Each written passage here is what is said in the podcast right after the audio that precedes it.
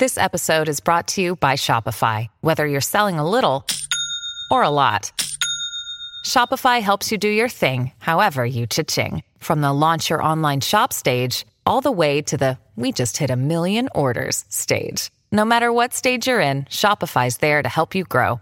Sign up for a $1 per month trial period at shopify.com slash special offer, all lowercase. That's shopify.com slash special offer. Welcome to a special election episode of Today in Ohio, normally a news podcast discussion from cleveland.com and the Plain Dealer. In election season, we do special episodes in which we talk to the statewide candidates for office in Ohio. I'm Chris Quinn, and I'm here with our chief political correspondent, Seth Richardson, who will conduct the interview. And today we are talking to Nan Whaley, Democratic candidate for governor of Ohio. Welcome, Nan Whaley. Thanks. It's good to be on. All right. Well, hey, thank you for joining again. Um, let's just go ahead and hop right into it. So, uh, you put out a jobs plan, and Intel has obviously been in the news with kind of being a, a, you know a big job creator here. But you know, most job creation doesn't come in one fell swoop. So, how do you intend to spur job growth in the state? You know, especially when you're facing an adversarial legislature, assuming you're elected. Uh, right. I mean, I think what was really telling. We're happy about the Intel announcement it seems that most of these big jobs announcements only comes to one metro from the state, and it's the um, Columbus Metro that seems to be the w- big winner. And what was really telling to me on that too is I think a leader from every single region texted me or called me and said, "Where's Toledo's intel? Where's Youngstown's intel?" Uh, because they just have not seen the kind of job growth and partnership with the state like the Columbus Metro has. Uh, so yeah, the, one of the first things we did, I think it was the second policy we put out, was our jobs plan and it, it involves a couple of areas. Uh, first, you know, making sure that one good job's enough for every Ohioan. Too often we see in communities across the state people working two low wage jobs, still having to go to the food bank to make ends meet for their family. I think that's un American and un Ohioan. The reason why we work is to provide for our families, so we need to raise the wages for everyone, including raising the minimum wage to $15 an hour. Uh, we also need to invest in renewable energy jobs. We are getting our lunch eaten by Michigan and Pennsylvania when we look at solar, uh, solar investments and making solar panels, making wind turbines here, those are good paying manufacturing jobs that we can do right here in Ohio and we should be doing. Uh, and also investing in battery technology, another key po- component, particularly on the I 75 corridor, as cars are changing from needing transmissions and engines into batteries operated, and we're not getting our fair share of those jobs in Ohio either. And then finally, I think we need to invest more in small business. We know that, and I, and I, define small business like not like the federal government does at 500 jobs, but actually at 50 jobs or less. You know, in Dayton, a company that has 500 jobs is a big company, and uh, we need to make sure that we're growing our own. And small business and entrepreneurship is really key, particularly in small communities like Mansfield or Marietta or Portsmouth, and they just have seen no investment or no partnership in the state on that kind of work. So that's pretty much where we are on the job side of it in our plan. Uh, we think there's huge opportunity there, and frankly, look, the governor has a lot of say in this. You know, has you know, as, as when uh, DeWine came in, there was a changeover at Jobs Ohio. The head of the Department of Development is a DeWine appointee, and these are all priorities that the governor can set and really invest in. And we just haven't, we haven't seen much investment past the Columbus Metro from this administration. But when you talk about you know a fifteen dollar an hour minimum wage, I'm I'm guessing that's going to be a non-starter with the Republican legislature. So what you know what do you plan to do sort of in that stead if that is such an integral part of your plan to create jobs in the state? Well, I think the other thing that DeWine has not done a great job at is really using the bully pulpit with people.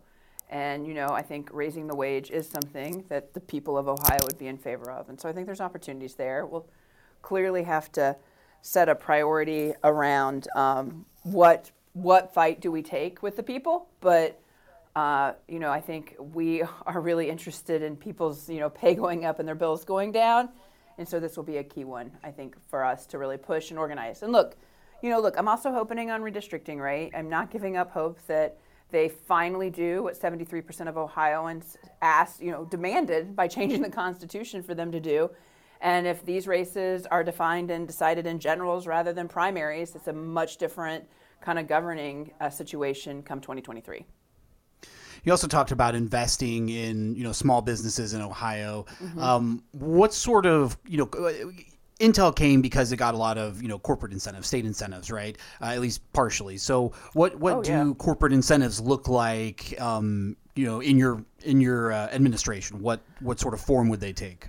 I mean, I think you're understating that a little bit, Seth. They got two billion dollars of Ohio taxpayer money for that sucker, so that's quite an investment by Ohioans, right? So I think um, while I'm, I'm, you know, pleased these are going to be good paying jobs, we've got to make sure that they follow through on all of that. I think that's one of the key points that I think is lost a lot from um, the, the, the administration and past administrations uh, at the state house uh, is that making sure that we have, you know, clawbacks, and if folks, if uh, you know, big corporations don't do what they promise, that Ohioans can get their money back.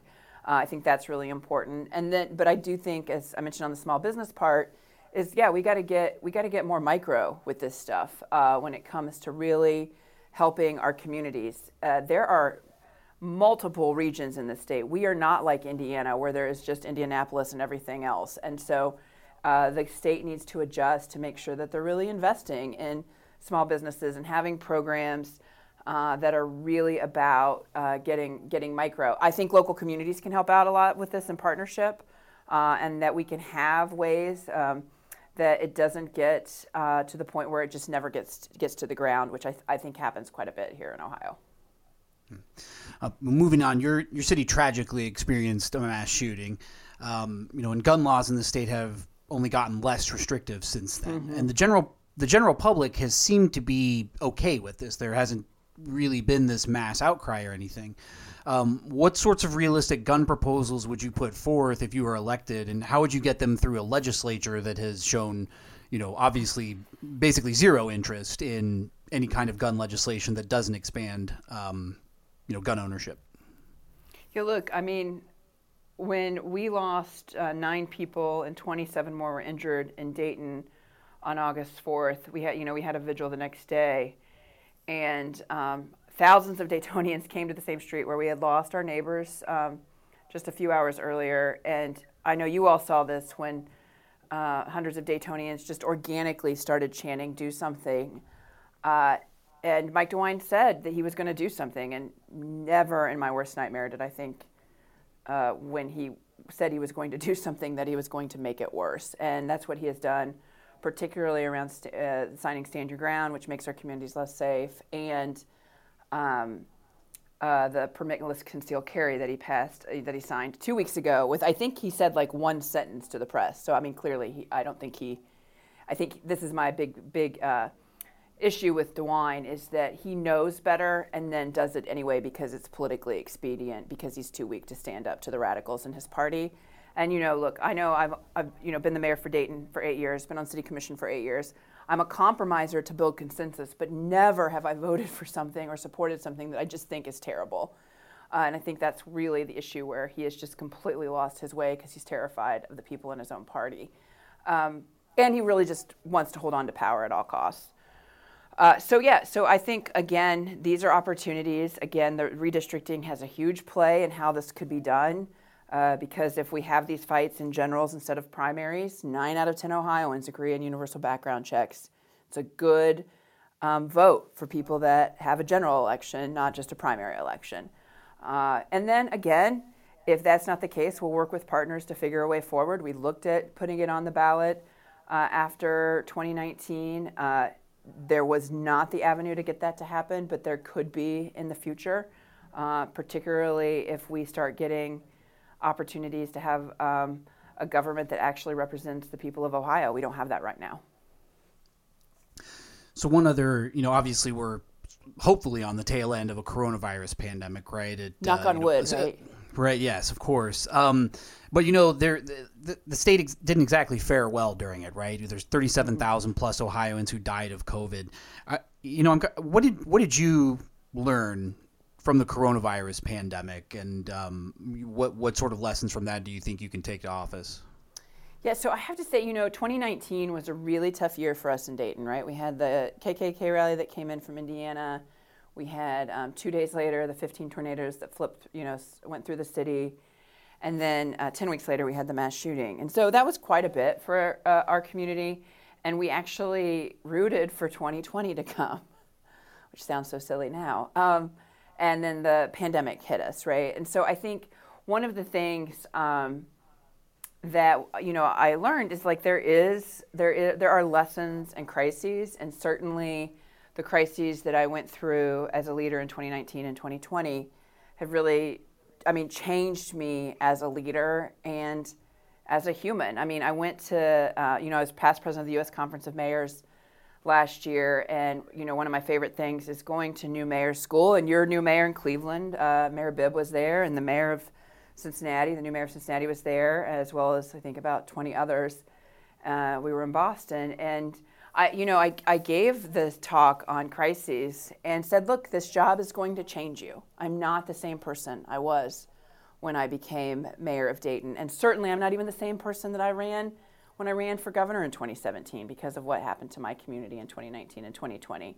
So I think that all affects your ability to lead, and you learn a lot um, going through really tough situations with your community um, for sure.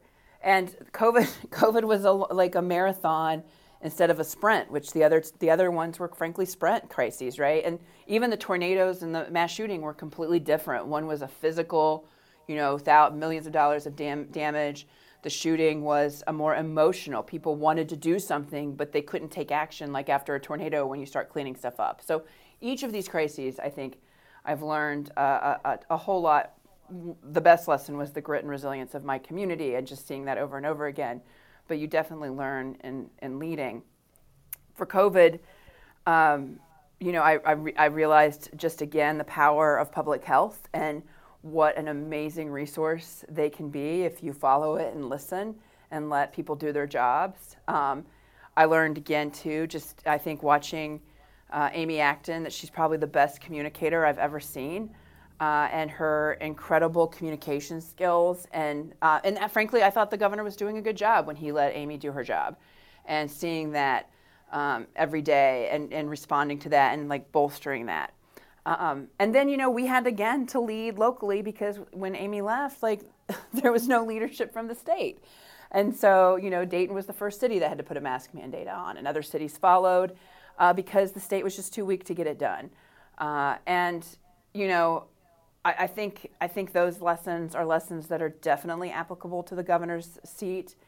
Uh, and, you know, um, it's unfortunate that we all had to go through all of that stuff in 19 and 20 in 2020, but I, I do think it's you know those things can, you know, show grit and resilience of communities and leaders, and I definitely have learned so much in those two years, and I'm so grateful that the people of Dayton let me lead during our some of our toughest times. Should the state end the death penalty? Yes. Uh, I don't think, I mean, we know it's not a deterrent. We know that people are wrongly convicted. Uh, we know that people, uh, particularly, it's, it, the, the criminal justice system is more affects more black uh, Ohioans than white Ohioans because they are over policed, over sentenced, and overcharged. So this is a system that just does not work. Uh, and frankly, you know, I think again, DeWine knows that too. You know, um, and past governors have had it, and they just won't say what's completely obvious. Would you put a moratorium on executions if you were elected?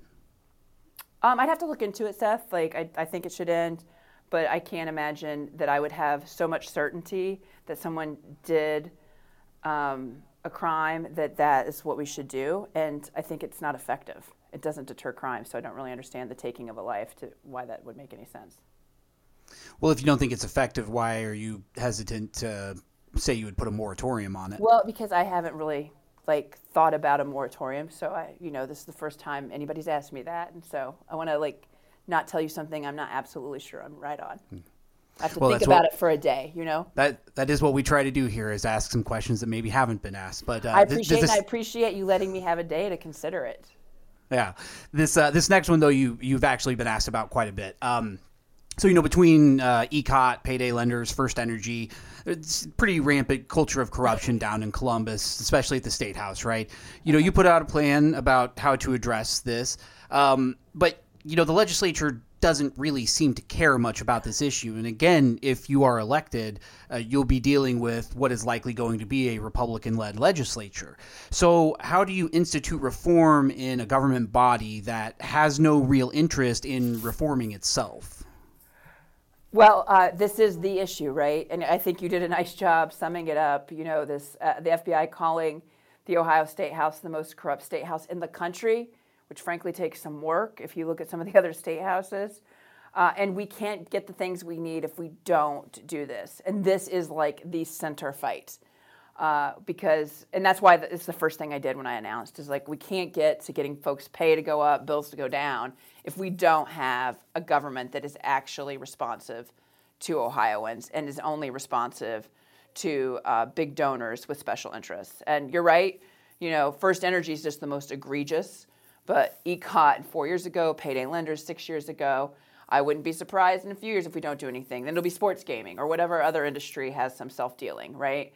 Uh, so we've got to get this right.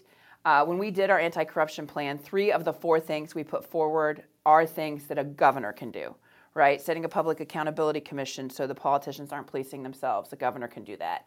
Making sure that we stop the revolving door between government and corporations. You can work for one or the other, but you can't be working for both. And putting time frames between that, again, a governor can do that. Uh, making everyone in our administration sign an ethics pledge so they know the rules and what's expected of them and they have to follow them. A governor can do that. The only piece in that in that um, our anti-corruption plan that we need the legislature support is getting transparency in this um, dark this dark money, right? And so um, now, you know, Clyde, Kathleen Clyde put this forward six years ago. Uh, it's not moved. Again, I know I sound like a broken record. This is why redistricting matters so much. Uh, this is very popular with the public, and if we had folks that didn't have just incredibly safe seats and only listened to a couple of people, the redistricting and the extreme districts play into the corruption. A Republican legislature, who I will not name, went to the caucus a year about right after House Bill 6 and First Energy scandal went down and said, don't worry about it. Don't worry about House Bill 6. They'll forget about it just like they forgot about the shooting in Dayton.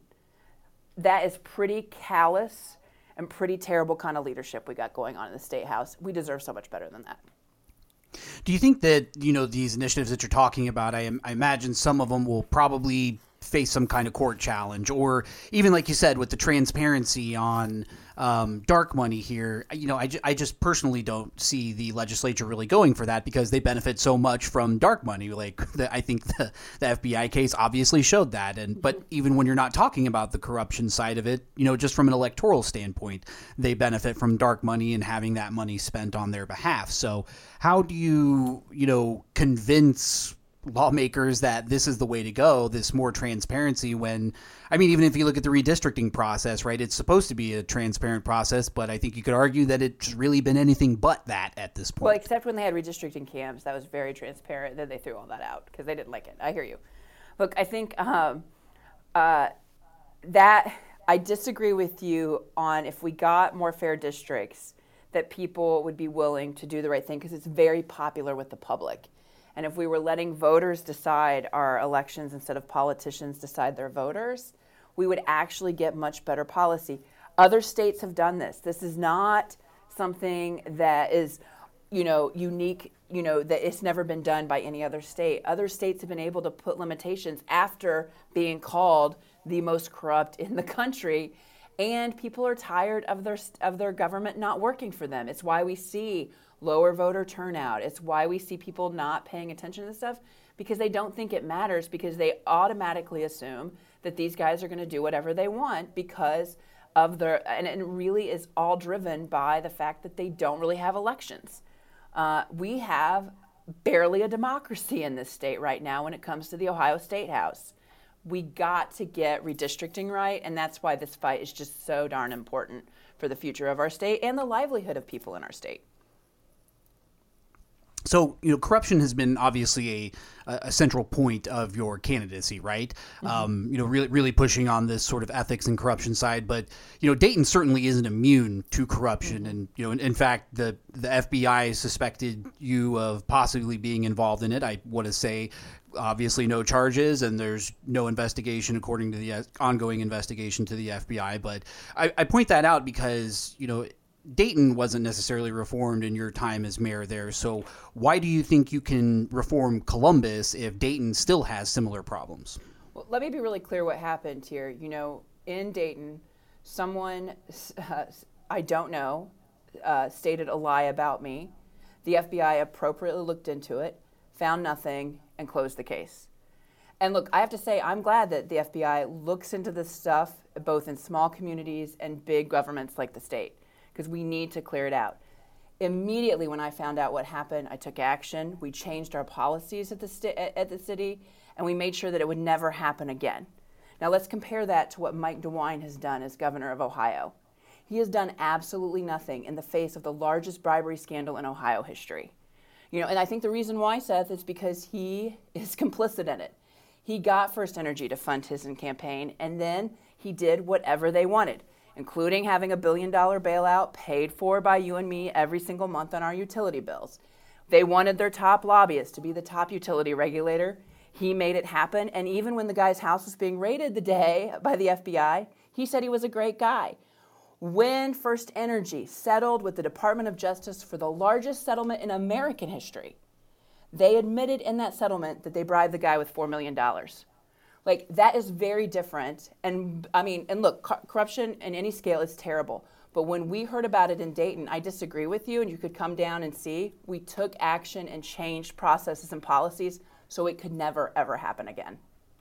Let me interrupt here because uh, you've been talking a good bit about Mike DeWine, but you're not running against Mike DeWine in the immediate election. You're running against John Cranley, and neither of you seem to be competing with each other. You both, both of you, your campaigns are based on pointing out the failings of Mike DeWine, but there are a whole lot of Democrats in our in our listenership that are trying to decide who to vote for in the primary could you speak a little bit about why you think you're the better candidate than Mr. Cranley? Sure, absolutely. Um, look, I think coming from Dayton, uh, I know and understand how most communities feel forgotten and ignored because they have been. And Dayton is much similar to the rest of the state uh, because we've not had a real partner at the state house. And so I think that that, um, that is something that I can relate to across all 88 counties, which I've visited. We just did our last county this past week uh, in Clinton County in Wilmington. And I, I, hear that over and over again. But there are some specific differences about us, too. Uh, I'm the only non millionaire in this race. Uh, I am from the working class. I am still working class. I've been a public servant. My husband is a public servant. We live in a working class neighborhood. Uh, and I think that gives us a real unique position on how I govern, because I govern on where the issues are that are really affecting regular people because I'm pretty regular. Uh, this, the second thing I think is um, it is clear. I don't know if you've noticed this, Chris, but I am a woman. Uh, and uh, while we've never had a woman run for, or be the nominee for governor, we found after the 2018 election, when we got so close, we compared ourselves with other states, particularly Michigan and Pennsylvania. And in the Michigan race, we found that we were underperforming uh, with women voters compared to Michigan de- Democrats. And that's because they run women. Uh, I think uh, we, as Democrats, for the past three decades, have been doing the same thing over and over again uh, and expecting a different result. And we need to make sure that we have a different kind of leadership. It will actually help us in the general election for electability. Uh, I'm the only candidate in this race that has been pro choice my entire career. It is very, very personal to me uh, that that we protect women's health care and access. The governor's seat is going to be the last stop on that fight because I believe Roe will fall, which is hard for me to believe since, you know, it's been, I was born in 1976. Roe's been in place since 1973. And I tell this to older women, I never thought Roe would actually fall. And they always like, we told you this would happen. They are right. I wish I was right in this because I think this is just a huge deal for our for women to have you know, opportunities to make their own health care decisions and their access to abortion. Uh, Mayor Cranley, um, just a few months before he announced for governor, decided he was pro choice. He was always vocally not pro choice until that time. And while I'm happy that he has joined us in allyship, this is too important of a position to have someone in the governor's seat when Roe falls that just recently realized that women should have access to their own health care decisions. And then the last thing is, I mean, you can talk to people across the state. We have very different leadership styles. I'm a consensus based leader. I'm proud of the leadership that I've provided my community and mayors from all across the country. And I think that's why you've seen the mayors that have served with me, they have endorsed me over Mayor Cranley, which is a difficult conversation for them to do. But for them to speak out on that, I think says a lot about um, how people view our leadership styles. So you know, kind of building off of you're talking about this consensus building and whatnot. You know, I've said it a couple times, but I want to talk about it more broadly. You'd be, you know, if you're elected, you would be a Democratic governor with likely a Republican legislature, right? Which has shown little to no inclination to even working with the current Republican governor. You know, how would you plan to, you know, govern with the legislature, and you know, what do you think you could find common ground on with that body? Now, I, Seth, I know you've asked this question now four different ways, so I'll try to be as, as concise as I can on it. But the, the fact of the matter is, it really depends on what happens in redistricting, how we attack this. Because if redistricting is, and they get fair districts, it will be a completely different kind of Republican Party than we're seeing right now in these extremist districts. And then there will be lots of opportunity, I think, for moderate Republicans to come forward on issues like preschool, something that we were able to do in Dayton by bringing the Chamber of Commerce, which is one of the most conservative chambers in the state. They actually supported our effort for an earnings tax to fund preschool, right? So we've been able to do this in Dayton. But again, if it is a legislature that is only concerned about what a very small portion of the state thinks, we will have to use the power of the people and use the bully pulpit to make moves and probably will have to be more defensive against extreme ideas. And that's my beef with Mike DeWine. He will not even defend extreme ideas. He complete, says he says what's politically convenient at the time, and then he goes and does whatever they want. He did that on gun safety issues. He did it on COVID. We've seen him do it on redistricting, where he said that he was going to take the lead and then said absolutely nothing every time it happens. This is a, a play over and over and over again with DeWine. And really, at the very least, we should have a governor that is going to fight off extreme ideas for a state that's not that extreme. Well, you know we're uh, we're we're going to be wrapping up here in just a second, but one idea that's been kind of floating out there, uh, you know, with gas prices being so high, um, you know, there's been this renewed talk about either uh, creating a gas tax holiday of sorts, right? Like suspending it for four years, or you know, um, doing away with it entirely. And I want, you know, what what do you think of that idea? Either a suspension of the gas tax, or you know, doing away with it.